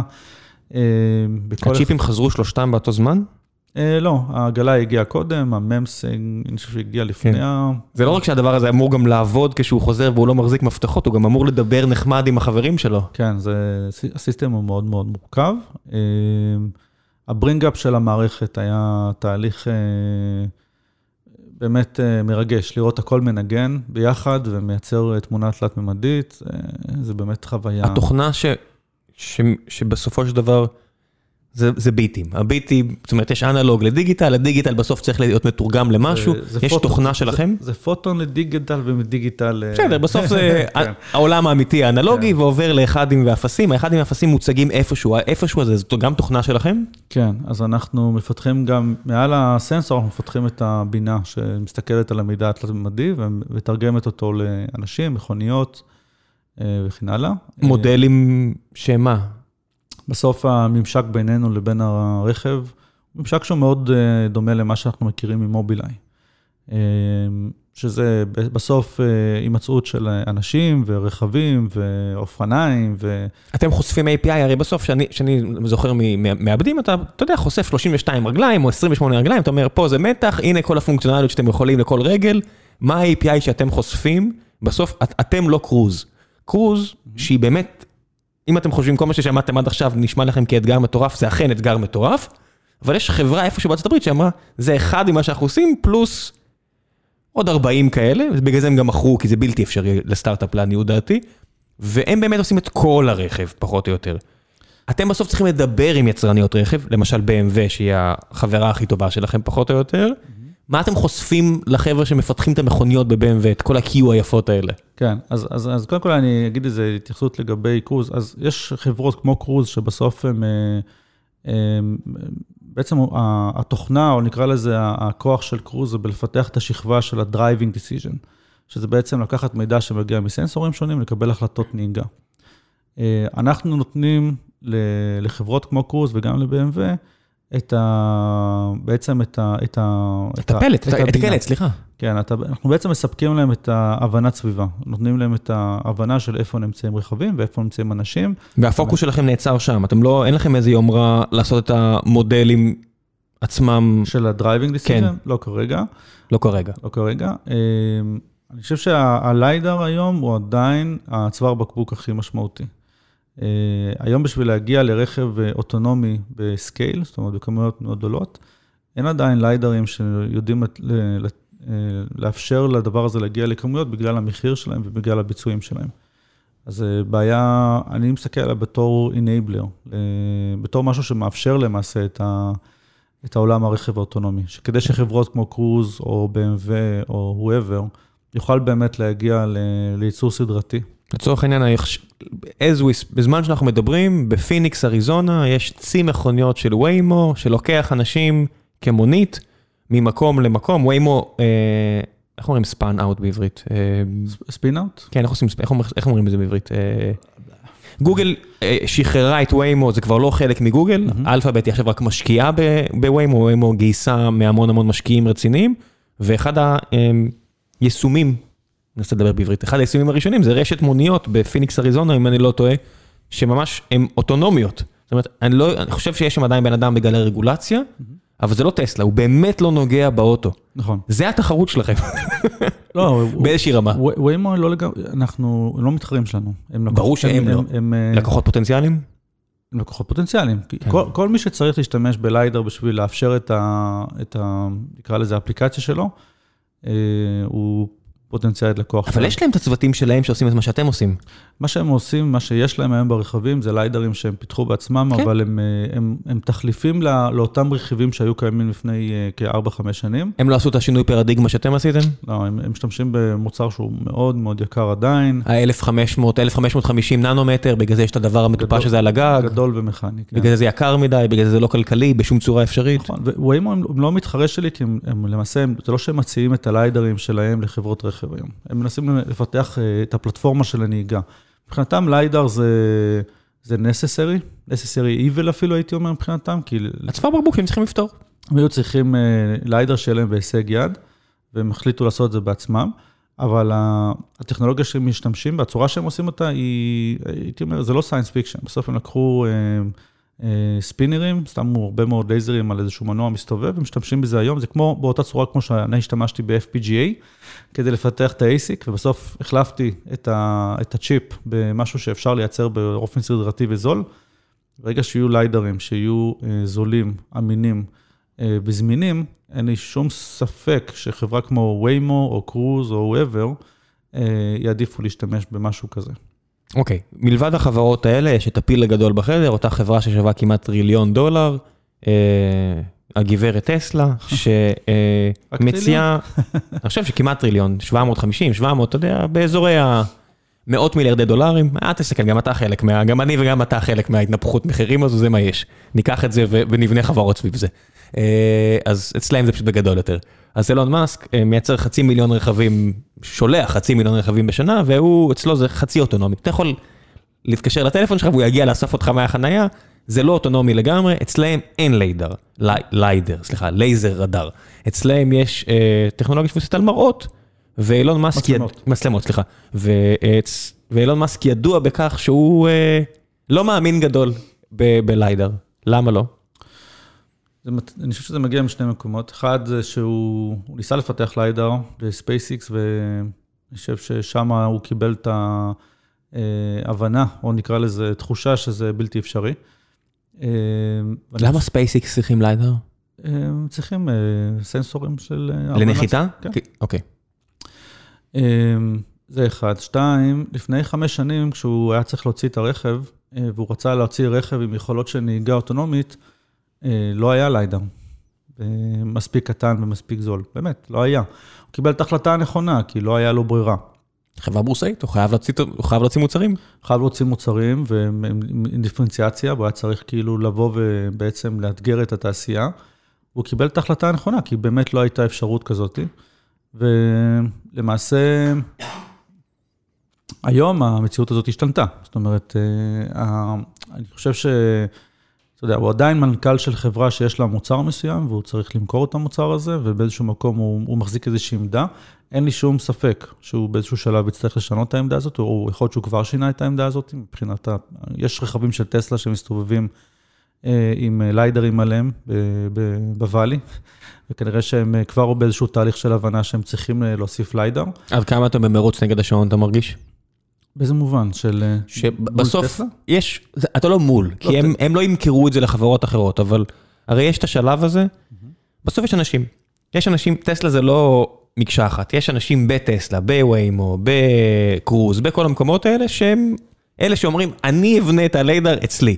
ויש את המנכ"ל שאומר, אם החבר'ה האלה מישראל, החבורה של הפרחחים האלה מתלפיות ולא יודע מה, יבנו את זה לפני, אני אקנה את זה מהם ואני אגיד לחבר'ה שלי, חבר'ה מצטער, ככה זה, זה קורה בתעשיית המעבדים, סמסונג יש את החבר'ה שמפתחים מעבדים, ואם מישהו אחר יפתח מעבד טוב יותר, לפני החבר'ה שלהם, אז סמסונג יגידו לחבר'ה שלהם, מצטער, אנחנו קונים את הצ'יפ מקוואלקום, לא יודע, לא, לא את הצ'יפ הפנימי שלנו, כי ככה זה. חברות בסדר גודל הזה הן לא מקשה אחת. אז אני אגיד לך כמה דברים. א', אה, יש הרבה חברות שניסו לפתח ליידר ולא כך הצליחו.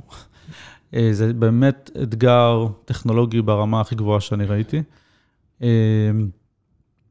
אה, אני חושב שאין הרבה היגיון שחברה, חברת רכב מסוימת, תעשה את זה in-house. תעשה את זה in-house בגלל ה scale.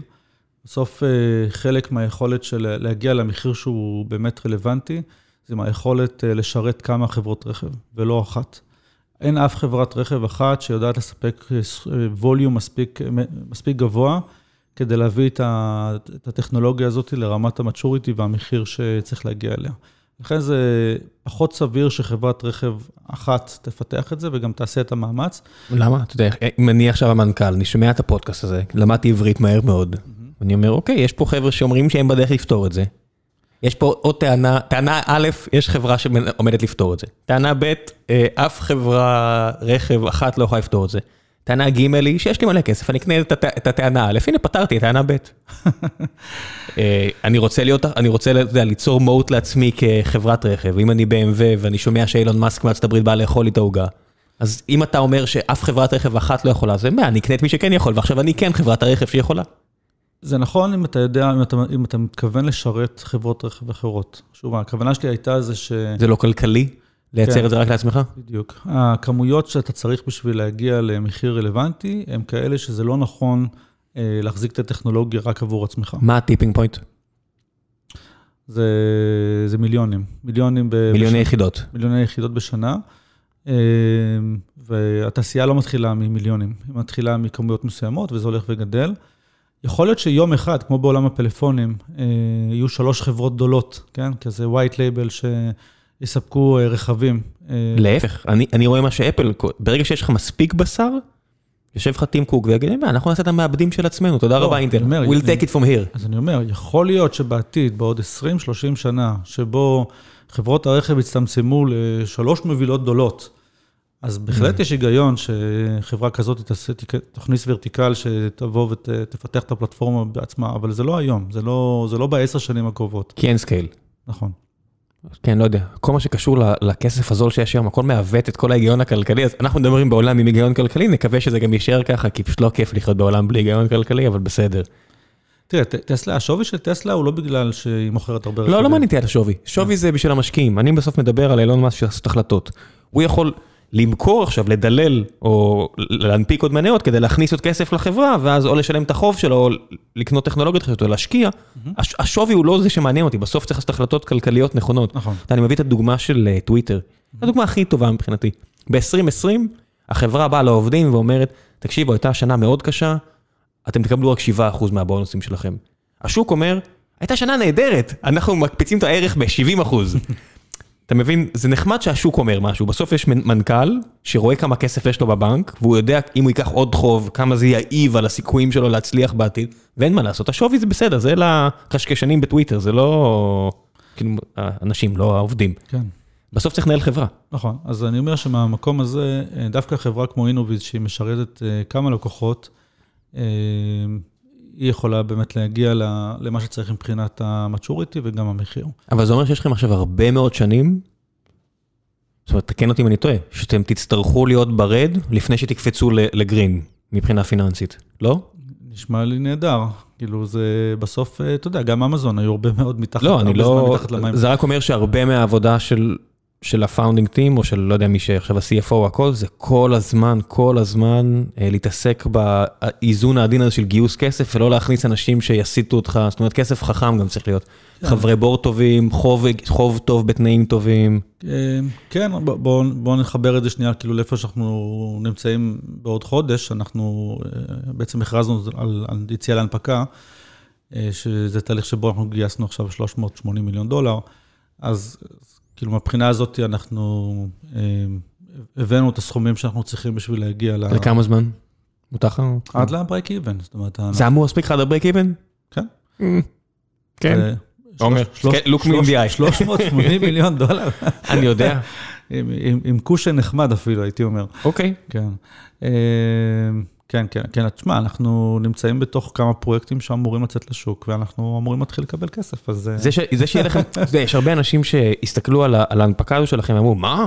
חברה עם אפס הכנסות מנפיקה? ואני אומר, אוקיי, אין לכם, אתם לא מבינים את, ה, את המתמטיקה פה, זה בסדר, אני, אני מכבד את זה. לא, זה קצת שונה, כי אנחנו נמצאים בעולם הרכב. אנשים מסתכלים כאילו על ההכנסות של החברה הרגע.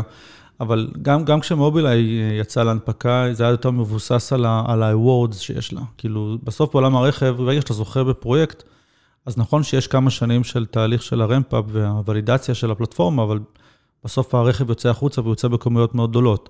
מה שמעניין זה כמה awards יש לך בעולם הרכב, כי רמת ה-confidence ברגע שיש לך award הוא מאוד מאוד גבוה. כי בסוף יש צרכן קצה שלא לא, הבין, הבין בערך 2% מהשיחה שקיימנו עכשיו, רוצה לקנות משהו שיש לו איזשהו ציון גבוה איפשהו. נכון, אז, אז אני אומר, יש לנו design win עם BMW לפלטפורמה שהולכת להיות בשוק בעוד כשנתיים בכמויות מאוד גדולות. איך זה נראה? איך זה נראה? האמת שאתמול פורסם איזה, כמה תמונות שצילמו איזה BMW מסתובבת במינכן. ו? עם הליידר שלנו. אני... יש הרבה ישראלים שאוהבים את ברלין, אחת הסיבות שאני כל כך אוהב את מינכן, מעבר לזה שהכל נקי ויפה וכולם לבושים יפה, אה, זה לראות את המכוניות של BMW מסתובבות שם, את כל החלליות שהם בודקים בלב העיר. כן, זה מכוניות צבועות כאלה. כן, כל מיני דברים מגניבים כאלה. כן, אז, אה, אז אני אומר, למרות שנכון נכון שב-2020 ההכנסות שלנו היו כמה מיליונים, ובסוף מה שרלוונטי זה כמה אנחנו נרוויח. ממה היה לכם הכנסות אפילו? יש לנו מכירות, יש לנו... ממה? למי אתם מוכרים כבר? כל מיני לקוחות שרוצים... זה כאילו מכירות אה, מראש? מה זה, זה מקדמה ל... הרי בסוף, מה מכרתם להם? את היחידות כבר? כן. מראש? לא מראש, יש לנו יחידות, אנחנו מייצרים... כן, אבל BMW נגיד עכשיו קונים מכם אה, את הזכות לקנות, הם לא קנו מכם עכשיו חמישה מיליון, חמש מיליון יחידות. לא, ממש לא, אבל גם בהתאם... איך זה עובד באמת מהבחינה הזו? אבל בהתאם גם המחיר, זאת אומרת, זה תמיד... אה, הם משלמים יותר על מעט, על פחות יחידות. חד משמעית. כן, אבל זה לא שאתם צריכים את המיליוני הדולרים האלה כדי לא? לחיות. כי יש, כי גייסת 300 ומשהו. אז מה, חברה? לא, לא בסדר. בסוף בהכנסות. כן, אבל עדיף לך, אתה יודע, לסגור את העסקה הגדולה יותר קדימה, מאשר עכשיו להכניס מיליונים בודדים. זה תמיד אה, נכון, אבל אה, אתה יודע, צריך גם להיות אה, בסוף... אל תקשיב לי, כן, כן תכף עכשיו כל רבעון, תכף עכשיו יש לך כל רבעון אנליסטים שישאלו שאלות, הם רוצים לראות הכנסות גדלות, כן. צריך הכנסות, כן. ואתה צריך גם מודל שעולה, ואתה צריך לדעת... כן, נכון. איך בחרתם במודל הספציפי הזה לצאת לשוק? זאת אומרת... מה, אתה מדבר על הספאק? כן.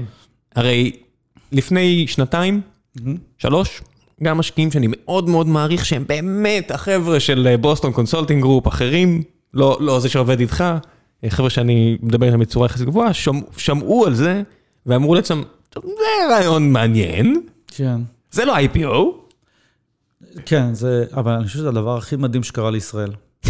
באמת, הדבר הכי מדהים שקרה לישראל. יש פה פתאום סביבנו 20 חברות חדשות ששוות מיליארדים. תשמע, זה מטורף. אתה יודע, ישראל נורא טובה בלהביא סטארט-אפים ל-A ראונד ול-B ראונד, C ו-D זה כאילו... ואז למכור אותם. ואז למכור אותם, כי אין, אין דרך לעבור את, ה, אתה יודע, את, ה, את המדבר הארוך הזה של להפוך להיות חברה רצינית.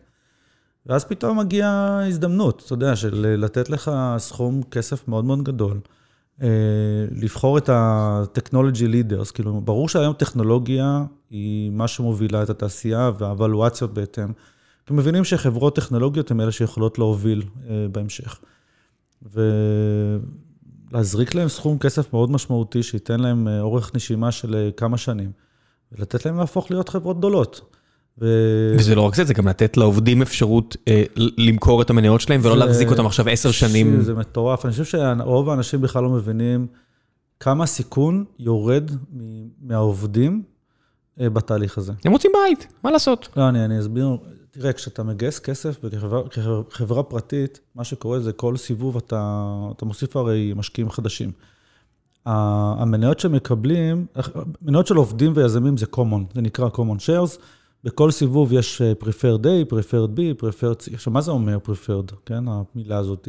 זה אומר שאם חס וחלילה החברה צריכה לגייס כסף ב valuation יותר נמוכה מהקודמת, down round, או להימכר בסכום שיותר נמוך. מי מדולל, ה-common או ה-preferred? אז מי שחוטף חזק זה העובדים והיזמים. כן. זה יכול להיות מצב כמעט בינארי, זה אופציה, אתה יודע, זה אופציה. כן, יכול להיות שאתה כבר לא בכסף. יכול להיות שכל עשר שנים עבדת בחברה, קרעת את התחת... אתה נשאר עם כלום. נשאר עם כלום. עכשיו, ברגע שאתה אה, מונפק, אין יותר משמעות לקומון ופריפרד, הכל הופך אה, כן. להיות חברה מניה רגילה.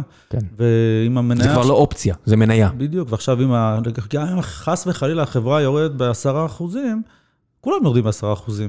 גם החברה יכולה לרדת לאפס, לך היה את ההחלטה שלך. הכוח עכשיו אצלך כבן אדם, אתה יכול להחליט להישאר, אתה יכול למכור, זכותך לעשות מה שאתה רוצה. אני חושב שגם מעבר לזה, אנשים מבינים שכאילו ההזדמנות שלהם פתאום להשפיע באופן כל כך מיידי על היכולת שלהם להצליח מבחינה פיננסית, כי עכשיו יש איזשהו פרויקט שהם יודעים שאם הם זוכים בו, החברה כאילו עולה, כן? אז הם רואים את זה מיידית. כחברה פרטית, אתה יודע, אז הם מבינים שיש לזה פוטנציאל, הם מבינים שזה יכול להגיע למשהו מאוד משמעותי. פה יש להם uh, ממש uh, תחושה מאוד מאוד חזקה. איך משנים את התרבות של החברה מחבורה של uh, מהנדסים זריזים להבנה של, היי חבר'ה, אם עיתונאי מתקשר אליכם, בבקשה סתמו את הפה. נסו לא לכתוב עכשיו, אה, לא יודע מה, בפייסבוק או בטוויטר, דברים שיכולים אה, להיתפס ככה. זאת אומרת, אפילו בחברות שציינו פה, אני לא אגיד מי מהן, אפילו אין, אפילו היזמים שם הסתבכו עם הסק, סקיורטי אין משהו, סקיורטי אין, רשות ניירות הערך האמריקאית, עכשיו צועקים עליי פה אנשים שאשכרה מבינים משהו מהחיים שלהם ולא כמוני. אה, אנשים פה הסתבכו, יזמים מאוד מפורסמים הסתבכו, כי הם לא הבינו שהם לא יכולים להגיד לסבתא שלהם או לדודה שלהם, היי, תקשיבי, אנחנו עכשיו מפתחים משהו טוב, כדאי לך לקנות. כן. אסור לך יותר לעשות את הדברים האלה. כן, אני חושב שאנשים, אה, אתה יודע, אני חושב שאנשים, אה, באופן כללי אנחנו כן מדברים על הדברים האלה, ואנחנו עושים סשנים של ככה להכין את החברה לציבוריות ולדבר, מדברים איתם על מה נכון לעשות ומה לא נכון לעשות. אתה יודע, היה עודף זהירות, אתה יודע, כשאתה מדבר עם אה, מישהו ושואל אותך, נו, אז... אה, טוב, כדאי. אז כדאי, אפשר להשקיע. שמעתי שזה רק 2 מיליון דולר הכנסות. כן, כן, כאלה. אז אה, אני כזה, אני מאוד מתרחק מהדברים האלה. כן, לא יודע, אני לא חושב שזה אתגר כזה גדול. מי בא אליכם עם הרעיון? איזה רעיון? של ספאק? כן. אתה לא, אתה לא חשבת שתנפיק את החברה כשקמת אותה ב-2016. מי ידע מה זה ספאק בכלל לפני שנה, נו? עזוב את זה. היה קור, קורונה, ניסינו לחשוב איך אנחנו... שורדים. מה עושים בדבר הזה. כן. כן. אמ, זה התחיל מזה שנקשה עלינו איזושהי חברה שרצתה להתמזג, לעשות ביחד ספאק. אמ, ספאק, למי שלא מכיר, איזשהו אה, מכשיר פיננסי שבעצם, כמו שלד בורסאי של פעם, שיוצקים בתוכו תוכן, בעצם יש משקיעים שאומרים, אוקיי, גייסנו כסף, עכשיו יש לנו שנתיים. למצוא תוכן, ועם זה נלך לבורסה. כן. כן. בעצם... אה, זה הפשטה מאוד אה, כן, גסה, כן. כן. אה, הסברת טוב. אז באמת ניגשה עלינו שחברה, חברה טכנולוגית כלשהי, לא ספאק, וסיפר לנו שהם בתהליך, סיפרו לנו שהם בתהליך ספאק, הם רואים סינרגיה מאוד מעניינת בין החברות, והם חשבו, שאלו אותנו, אנחנו רוצים לעשות ספאק ביחד. אז אה, שאלנו, מה זה ספאק? מה אתם רוצים? כן, כי זה גם רשום בראשי תיבות. כן. ואז כשהתחלנו להסתכל על הנושא, אז בעצם שאלנו את עצמנו, אנחנו צריכים אותם, אנחנו יכולים לעשות את זה לבד. אה, ואז אה, באמת התחלנו לבחון את הנושא, ראינו שבארצות הברית היו לא מעט ספאקים שיצאו, ובעיקר בעולם הרכב, זאת אומרת, עם איזשהו... וזה מגיע מהמקום שבו אתה מבין שהשוק הציבורי יש לו appetite לבחור winners בעולם הזה, כי הם חושבים שזה הולך לקרות בשנים הקרובות, זה כבר לא איזה משהו, אתה יודע, טכנולוגי עתידני כזה. אה, והרבה כסף מופנה לעולם הספקים, שוב, גם, אני חושב שזה איכשהו קשור גם לקורונה ובעצם הורדת הריבית ורצון. נוצרו הרבה דולרים, אנשים כן. צריכים לדעת במה להשקיע, הם לא רוצים לקנות עוד חומר, הם מעדיפים לעשות השקעות, מה לעשות שהפקדונות לא מביאים לך כסף, אתה צריך כן. לפחות חלק מהתיק שלך לשים על, על big bets, אם אתה קרן, או איש עשיר מאוד, או פמילי אופיס, או לא יודע מה. כן. בסדר, זה נשמע כמו הימור טוב, מה אני אגיד לך? כן, עכשיו, אז ראינו גם שאחד המתחרים שלנו עשה את זה. ופתאום אתה רואה שמתחרה שלך שמגייס אה, כמה מאות מיליוני דולרים. אתה, אתה לא יכול להישאר מאחור. אתה למעשה מבין שזה חלק מהצורך שלך להישאר תחרותי, וזה כבר הפך להיות לא, לא ל... אה, בוא נחשוב אם נחמד לעשות את זה, אלא זה, אוקיי, עכשיו חייבים לעשות את זה. אה, ואז למעשה הספאק שאיתו התחברנו, הוא איתר אותנו, שזה היה כזה ממש די במקרה.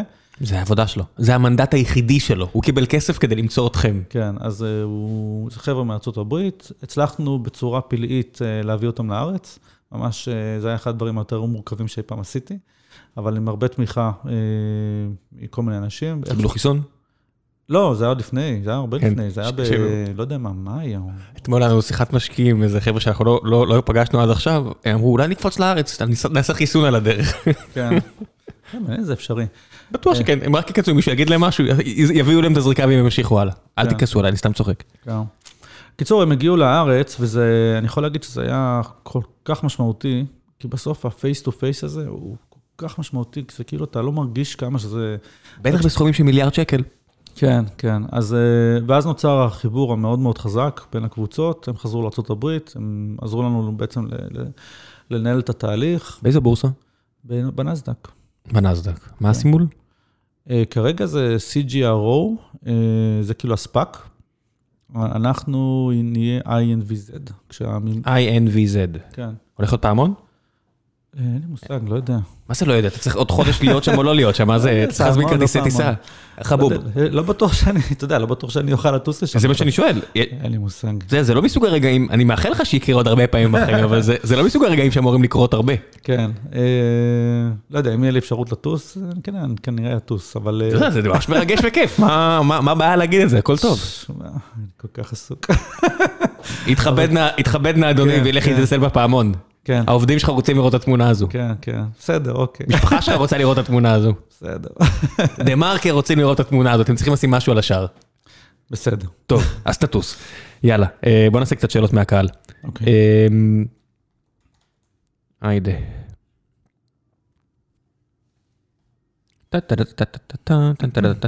כמה אנשים אתם כבר? אה, כמעט 300. Jesus fuck. אתה כבר לא מכיר את כולם, אה? למה? מכיר את כולם. חיי. יש לכם איזושהי אפליקציה פנימית אה, שאתה מסתובב איתה ואומר, אתה בן. לא, לא, אני באמת, אני, אני מכיר את כולם. באמת. הרוב בארץ. הרוב בארץ, כן. אוקיי, זה קל יותר. וואו, זה בטח משרד גדול אז. כן. כן, אצלנו כבר אה, חצינו את ה-110 עובדים, ואני מנסה להכיר את כולם, אני מנסה לעלות לשיחות עם כולם, אבל כשמפוזרים בעולם זה כל כך הרבה יותר קשה לשמור על קשר אה, אנושי. כן. יש יתרונות, יש חסרונות. אה, יעקב שפיצר, אנחנו מדברים מפורום החיים עצמם של גיקונומי, מי שרוצה לשאול שאלה, אני משאיר בדרך כלל את זהות האורח יום-יומיים לפני. אה, מוזמנים לבוא ולשאול שאלות, יש לנו, כמה זמן יש לנו? רבע שעה, בוא נרוץ. למה אילון מאסק טוען שליידר הוא פתרון גרוע לרכבים אוטונומיים, ומה תכלס ההבדל בין ליידר לבין מה שיש בטסלה, אז סוג של ענינו על זה, אבל מה יש להם כרגע? בגדול יש שם היום אה, מצלמות ורדארים, אה, אבל רדאר אה, הוא, הוא למעשה, הרזולוציה של רדאר היא מאוד מאוד נמוכה. היא לא יודעת לתת מענה כתחליפי למצלמה. הוא לא יכול להבדיל בין פחית קולה למשאית בערך, במרחק של 60 מטר, ולכן אם המצלמה נכשלת אז אתה די אבוד. ומצלמה יכולה להיכשל די הרבה פעמים. אה, ולכן עדיין ברכבים של טסלה, עדיין הבן אדם נדרש להחזיק את ההגה ולהסתכל על הכביש. הדרך היחידה אה, להגיע למצב שבו בן אדם מתנתק לחלוטין מהנהיגה, זה על ידי אה, הזנה של סנסור נוסף שיודע לתת גיבוי למצלמה. זה, זה לא חייב להיות ליידר, אבל היום זה רק, אין, אין סנסור אחר שיודע לעשות את זה, אז, אז זה ליידר. יש עבודה אחרת על דברים אחרים? סליחה? יש מישהו עובד על משהו אחר? לא שאני מכיר. אה, לא, אני חושב שהתעשייה די ברור לה שליידר זה, זה מה ש... זה הסנסור, ה- זה ההולי, כאילו נקרא לזה השילוש המקודש של מצלמה רדאר וליידר. בסוף צריך להיות פוטון, או שיגיע לבד, והבנו שזה הבעיה, או שתירה אותו ותקבל אותו, מה עוד יכול להיות? זאת אומרת, אפילו פיזיקלית, מה עוד יכול להיות? תראה, אתה יכול לחשוב שבעוד אה, 70 שנה, ה- התשתית אה, תדע לתת לרכב, תשתית כבר תדע להגיד לך, אבל אז אתה תלוי בכך שהתשתית תדע להגיד לך. נכון, בסדר, גם אתה... אבל זה עוד רחוק. כן. אולי- למשאיות למה. אילן מאסק אומר אחרת? כי זה המוצר שלו, הוא מנכ"ל כן. של חברה, יש לו מוצר, אתה יודע. והוא אוהב לדבר. אה, יעקב שפיצר ויאיר אה, קיווייקו, אה, מצ- מצטער, שכחתי בטח את השם שלו, אני ממש מצטער, אה, אז שניהם מאוד אה, אה, מפרגנים לך, ושניהם בעצם שואלים את אותה שאלה, אה, האם אתה חושב שנראה את המצלמה, לא את המצלמה, את הרכיבים שלכם בעוד מקומות מלבד רכבים? חד משמעית, כן. לא, יש הרבה, הרבה אפליקציות מאוד מעניינות שפונים אלינו. אפילו גיימינג, כאילו באמת, אה, בוודאי, יש עכשיו מלחמה נורא גדולה בעשור הקרוב בין פייסבוק לאפל על כל מה שקשור ל-AR ו-VR, לפי פרסומים זרים. בפייסבוק יש חדר שהוא נעול ועובדים לא יכולים לשחק בו, שבדיוק עובדים על הדברים האלו, וגם אפל עובדים על דברים דומים. כן, צ- צילום תלת-ממדי, בואו שנייה, נשכח שנייה שזה LiDAR, כן? בואו נקרא לזה מצלמה תלת-ממד, ברזולוציה גבוהה, זה פותח הרבה מאוד אפליקציות מאוד מעניינות, גם בעולם ה-VR, AR, smart cities, drones, מיפוי, עניינים, כל מיני, באמת, אה, אין, אין, אין סוף. שלום, שואל שלום אה, ווליך, אה, אמנון שעשוע טוען שאיך שלא תסובב את זה, ה LiDAR יהיה מוצר יקר מאוד יחסית לרדאר, ושהטכנולוגיה מאפשרת לרדארים היום ובעתיד להיות אה, 4D imaging, עד כדי שאפשר יהיה לנווט על ידיהם בלבד. אה, מה אתה חושב על זה? אמנון שעשוע גם, אה, צריך להגיד האמת, איש עם אינטרס. אה, כן, אבל האמת שאמנון שעשוע בעצמו הכריז שהם עושים LiDAR, אז זה כאילו... אולי זה לא עדכני. אולי זה לא עדכני. אה, רדאר 4D... מה זה- מה זה 4D? כן, זמן? הממד הרביעי זה המהירות, כאילו, זה כן, זה אוי, נו, זה מ- marketing. אה. ואז אה, זה כאילו רדאר, כשהוא בעצם יורה את הגל ערף שלו, שבעצם הוא הוא עושה את זה על ידי איזשהו, זה נקרא, לא חשוב, הוא מודד אה, מהירות, בסדר? בזמן שהוא קולט את האור, הוא קולט את הסיגנל, אז הוא יודע למדוד את המהירות של האובייקט שבו הוא פוגע. הבעיה עם רדאר, שוב, זה הרזולוציה המאוד מאוד נמוכה. גם הרדארים הכי מתקדמים שמדברים עליהם היום, הם באיזה סדר גודל יותר נמוך. כן, מה זה, הסחה לכאן או לשם וזהו פחות או יותר, לא? אה, יש יותר מתקדמים מזה, אבל עדיין רזולוציה מאוד מאוד נמוכה. זאת אומרת, גם אתה. רואה גושים, אתה רואה בלאבס. נכון, בלאבס, נכון. אז יש בלוב ריקנישן כזה או אחר, אבל זה לא, זאת אומרת, כשאתה רואה הדגמה של ליידר, אתה ממש רואה, אתה- העין האנושית מבינה מה היא רואה. לגמרי. אני לא צריך מחשב שיגיד לי מה אני רואה, אני מבין מה אני רואה. כן, רדארים גם הכי מתקדמים שעובדים עליהם היום, הם בסדר גודל יותר נמוך ממה שליידרים אה, היום יודעים לספק, ו- וליידרים אה, יכולים להגיע, אין להם חסם פיזיקלי להגיע ליותר. אה, יונתן ליבני, ששנינו מכירים אותו, שואל, איך הגעת למצב שכל משקיעי ההון סיכון רודפים אחריך במקום לרדוף אחריהם? איזה יוני. תשמע, זה, זה, זה, זה מה שנקרא צרות של עשירים, בסוף. יש פה הרבה משחקים עדינים מאוד, אתה כבר סוגר סיבוב, פתאום בא עוד משקיע, ואתה צריך עכשיו להגיד למשקיע ההוא שאתה לא הולך לקבל את הכסף. אה, אה, יש את המשקיעים האלה שצריכים עכשיו להיכנס פה רטה, ואתה אומר להם, מצטער חברים, אתם לא יכולים להיכנס, כדי שלא נדלל יותר מדי את העובדים. זה בסוף נהיה ניהול של המשקיעים. ניהול כן, רגשי. ניהול רגשי מאוד אה, סבוך. כן, גם, אתה יודע, בסוף זה משקיעים זה אנשים שאתה עובד איתם. כן, וחשוב... שותפים לדרך. כן, שותפים לדרך, הם גם, אתה יודע, בסוף משלבים אינטרסים בסופו של דבר, וצריך לדעת לעבוד איתם. וזהו, אתה מסיים את זה לחודש הבא. אה, המשקיעים שלך עכשיו זה הציבור. ההפך, כן. לא, זהו, זה הופך להיות אה, קהל הרבה יותר רחב. כבר אין, פרצופים, עכשיו זה כבר אה, השוק. יש פרצופים, אתה יודע, פונים- אליך בפייסבוק ובלינקדאין, מספרים לך שהם השקיעו בחברה, והם... כן, אתה מוכן לזה כבר? איבדתי את הבית שלי על הבית שלך? אתה יודע, זה כבר קורה. על מה זה קורה? יכולים להשקיע כאילו כרגע, בספאק, כל מי שמשקיע בספאק, הוא השקיע בספאק, בסדר, אבל הספאק עדיין. אין לו... נכון, אבל זה... זה, זה לא מה שיגיע, אתה יודע שזה לא מה שזה יגיע. מה זאת אומרת? מה זאת אומרת שכרגע זה אנשים שאשכרה מבינים מה הם עושים, או אמורים להבין מה הם עושים, או לפחות... עזוב כן. אותי. לא, אני אומר, מי שמשקיע היום בספאק, הוא כאילו השקיע באינוויז. כן, אבל. שנה מהיום יגיעו אנשים אחרי המשבר הראשון, לא משנה, גם פייסבוק התרסקה, אין מה לעשות, כן? זה קורה לכולם, משבר אה, על המניה, זה לא אומר אפילו על החברה, סתם איזשהו שאתה תגיד, אוקיי, עזבו אותי מהקשקוש הזה, אבל בסדר, ויהיה מישהו, איבדתי 40% על המניה, אתה אשם. כן. זה יקרה. אה, הספר שלך יגיד לך את זה. בטוח, תשמע, כן. כאילו, בטוח שיהיו אנשים ש... כן, כאילו, זה כבר, אני אומר, כבר עכשיו אנשים פונים, מספרים לי שהם השקיעו בחברה. כן, לא הבנת, כרגע זה רק טוב. כרגע כן. הם רק חולקים איתך את ההתרגשות. כן, נכון, בסדר, אני מבין כן. שיהיו יהיו גם את הרגעים, זה ברור, בסדר, זה חלק מהעניין. צריך לנהל את זה. כל שלושה חודשים לעמוד באיזה חדר ו... זה לעמוד באותו חדר. כן, כן, לעמוד באיזה חדר ולקבל טלפונים. כן, בסדר. כן. חכה שבו בייקין יגיע. יכול רק להגיד שאנחנו באמת, באמת אה, עובדים כל כך קשה ו... עם מי התייעצתם בארץ? במה, מבחינת בנק? כאילו שעבדנו לא, איתו? לא, לא הבנק השקעות, סתם חברות שכבר שם. זאת אומרת, יש פה, צריך להגיד האמת, כבר יש פה... רק- היינו- הראשונים שיצאו. לא, אתה מדבר על ספאק, אבל כן. סביבנו כרגע, מה, מבחינת IPO? כן, יש פה כבר את פייבר ולמונייד, אה. וכל החברות האלה שהן כבר בסוף אוכלות את החרא של, או כרגע רק נהנות מהפירות של, של, של הבורס, אתה יודע, פייבר קפצה מה, פי 12 או פי 10 או לא יודע כמה, למונייד פי 3, או מצטער שאני מעוות את המספרים, אבל זה מוסיף, זה משנה את החברה, זה מוסיף כל מיני אתגרים. דיברת עם חלק מהיזמים שם על מה קורה, איך קורה וכו'? אז אה, דיברנו עם לא מעט אה, אנשים. אה, גם כחלק מהתהליך של המעבר לחברה ציבורית, אתה למעשה צריך לבנות בורד חדש. למה חדש? אה, אתה צריך לתת נציגות לציבור משקיעים.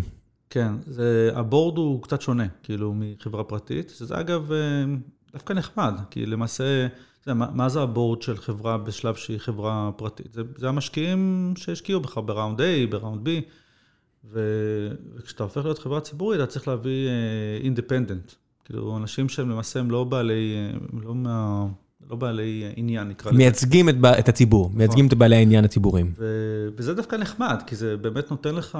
מי האנשים שבחרתם? אה, אני לא יודע אם אנחנו עדיין... אז אל תגיד. כן, לא, לא, לא, אל תגיד. אבל הבאנו אנשים מאוד, מאוד- בנינו בורד מדהים, כאילו, של אנשים, המון ניסיון, באמת, כאילו, זה כזה כיף. כאילו, אתה יודע, אתה יוצא לדרך עם, עם צוות של יועצים, כן? שעובדים איתך, ומדהים, זה הולך להיות אה, מדהים. מה לגבי אה, יוני ליב, נשאל שם הרבה שאלות. אה, מה קורה עם, החבר'ה מסין? עד כמה אתה ער למה שקורה שם? זאת אומרת, במערב נורא קל לי, כקשקשן, לראות מי מתחרה בך, או, או חושב להתחרות בך, או לקוח פוטנציאלי והכול. מה קורה מעבר לערי ה... דווקא אנחנו מאוד מעורבים בסין, יש לנו לא מעט משקיעים שכאילו בסין, הסיבוב השלישי הובל על ידי שחקן סיני מאוד גדול, אה, ויש לנו צוות בסין, שבעצם אה, מדבר עם הרבה חברות רכב, אנחנו מכירים את השחקנים הסינים, גם במובן של התחרות, אני חושב שזה מה שהוא התכוון. אה, כן, אתה לא חושב שאפשר ליצור חיקוי לטכנולוגיה כל כך יקרה ועדינה. אני חושב שזה גם קשור לאוטומוטיב גרייד, בסוף אה, זה, אנחנו לא בעולם ה-consumer electronics, שאני מפתח איזה גאדג'ט ומישהו מעתיק, בסדר, גם מעבד, עם כל הכבוד. זה לא שעכשיו אפשר לקחת את המעבד של אפל ואיזה יצרן סיני יעשה, טוב הנה גם לי יש עכשיו את ה-M1, אין בעיה. נכון, ואני אני, אני אומר כאילו גם מה- מהמקום של בסוף בשביל להיות אה, בתוך רכב אתה צריך לעבור תהליך אה, של המון המון ולידציה. זה לא מה שאתה פשוט מעתיק אותו, אתה לא יכול אה, להעתיק מוצר שהוא, מוצר שהוא automotive grade. לכן אני לא, לא כל כך מוטרד מהדבר הזה, וגם אנחנו ממשיכים לפתח ולחדש, כאילו, הכרזנו על המוצר הבא שלנו, אינוויז 2, כן. אינוויז 2.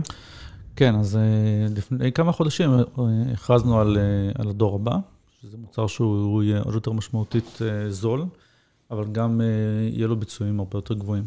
זה ייקח לכם אבל שנתיים, שלוש, להוציא את זה, לא? לא, אנחנו אמורים בסוף השנה כבר להוציא מה שנקרא Engineering Samples, ולהביא אותו לשוק כנראה שנה אחרי. כרגע זה רק ב-BMW? מבחינת mass market, שנים קרובות, איפה נראה מוצרים של אינוויז ב- ברכבים? אה, כרגע... מה שמותר להגיד, כן, מה שנחתם, כן, כן, כן, כן. לא- לא לא עסקאות שעכשיו מבשלים וכו', ברור. כן, BMW זה, הפרויקט הכי גדול שהכרזנו עליו. חתמתם איתם על בלעדיות כלשהי שמותר לספר? אין, אין אה, אף ליידר אחר בפלטפורמה שלהם, זה לא קשור ל... זה לא עניין של לא, בלעדיות. הפוך. אה, לא, חס וחלילה, מה פתאום. הם לא ביקשו? לא, לא, זה גם לא, זה גם לא נכון עבורם. זאת אומרת, אני אגיד לך הם רוצים כמה שיותר חברות שיתגלחו על הזקן הזה שלכם, ואם יש בעיות, שיהיה אינטרס לכולם לפתור אותם. לחלוטין. זה רכב. תראה, בעולם הרכב, וזה משהו שכאילו חברות אה, סטארט-אפ בעולם הרכב צריכים לדעת. כמו בכל תעשייה, יש את ה-early adopters, אלה שרלוונטי לדבר איתם, כי הם יודעים לעבוד עם סטארט-אפים זה, זה, זה אך ורק החברות הגרמניות, הפרימיום, BMW, דיימלר ואאודי. הן החברות הטכנולוגיות בעולם הרכב, הן אלה שיודעות אה, לשלב טכנולוגיות חדשות, וגם במובן שהם מוכרים רכבים יקרים, ובכמות לא קטנה, אז גם הם יודעים לספוג אה, טכנולוגיות אה, חדשות, שבעצם עדיין בכמויות נמוכות, ולכן גם המחיר הוא בהתאם וכן הלאה. כן, זה גם לא חברות ממונפות, זאת אומרת, אנשים רואים אה, את, אה, לא יודע מה, את טסלה, ואומרים, מה, הם 700 מיליארד דולר, ו-BMW 100, או לא יודע מה, ודיימלר הם 150, אז הם בטח הרבה יותר קטנים. לא, יש גם צריך להבין של מה שהשוק אומר שחברה שווה, לא בהכרח אומר כמה כסף יש לחברה וכמה יכולת יש לה אה, לספוג אה, הימורים, הפסדים בטווח הקצר. זאת אומרת, טסלה לצורך העניין מאוד מאוד ממונפת, ויש לה חוב עצום. שעומד מולה. זה, זה צריך גם בסוף להבין שהעולם הוא טיפה יותר עמוק מאשר שווי החברה. כן, אז חברה כמו BMW, התפקיד שלה בתעשייה הוא להיות אינובייטור. ומרצדס, תחשוב, ומרצדס. מרצדס S-Class לצורך העניין, לעניות דעתי זה, זה כריות אוויר, זה ABS, כל הדברים האלו שאתם לוקחים היום כמובן מאליו, התחילו במרצדס S-Class, אני מצטער שאני ככה מפרגן למתחרים, אבל הרבה מהדברים הטובים שיש היום במאזדה 2 המשומשת שלי, הגיעו ממרסדס אס קלאס. נכון. ומהפיתוחים שהם הצליחו להביא לעולם. נכון, אז לכן אנחנו היינו מאוד מפוקסים על BMW כשהם קיבלו החלטה. לכן מאוד חשוב לחברות רכב, לחברות הסטארט-אפ ברכב, להכיר בזה שהחברות, היעד שלכם, BMW, מרצדס ואאודי. כן, גם ישב פה, ישב פה יובל דיסקין ו, וסיפר על החברה שלו, וגם הם הלכו עם, עם החבר'ה של פולקסווגן. עדיף ללכת עם... כן, כן, מה... זה גם יותר נוח, בוא, הם אה, שעה, אה, שעה הפרש בזמן. לא קליפורניה. לא. עזוב שעה, אפשר אשכרה לטוס לשם. כן. תשמע, היו ימים שהייתי טס בבוקר, חוזר בלילה, כאילו לפגישות. באמת. זה העולם? כן, בסדר. וזה כן. נוח דווקא. לי היה, לא הייתי אני, אבל מישהו אחר לידי עשה את זה עם סן דייגו. פחות נוח. פחות נוח. כן. תן לי להגיד לך משהו, זה פחות נוח, אתה... כן, לא משנה, אני באתי להגיד משהו, אני לא אגיד אותו, כי זה מוציא אותי רע. יאללה, בן אדם, תודה רבה רבה שבאת, אני הולך להביא למטה מדפסת, זה העולם האמיתי. יאללה, ביי. ביי להתראות.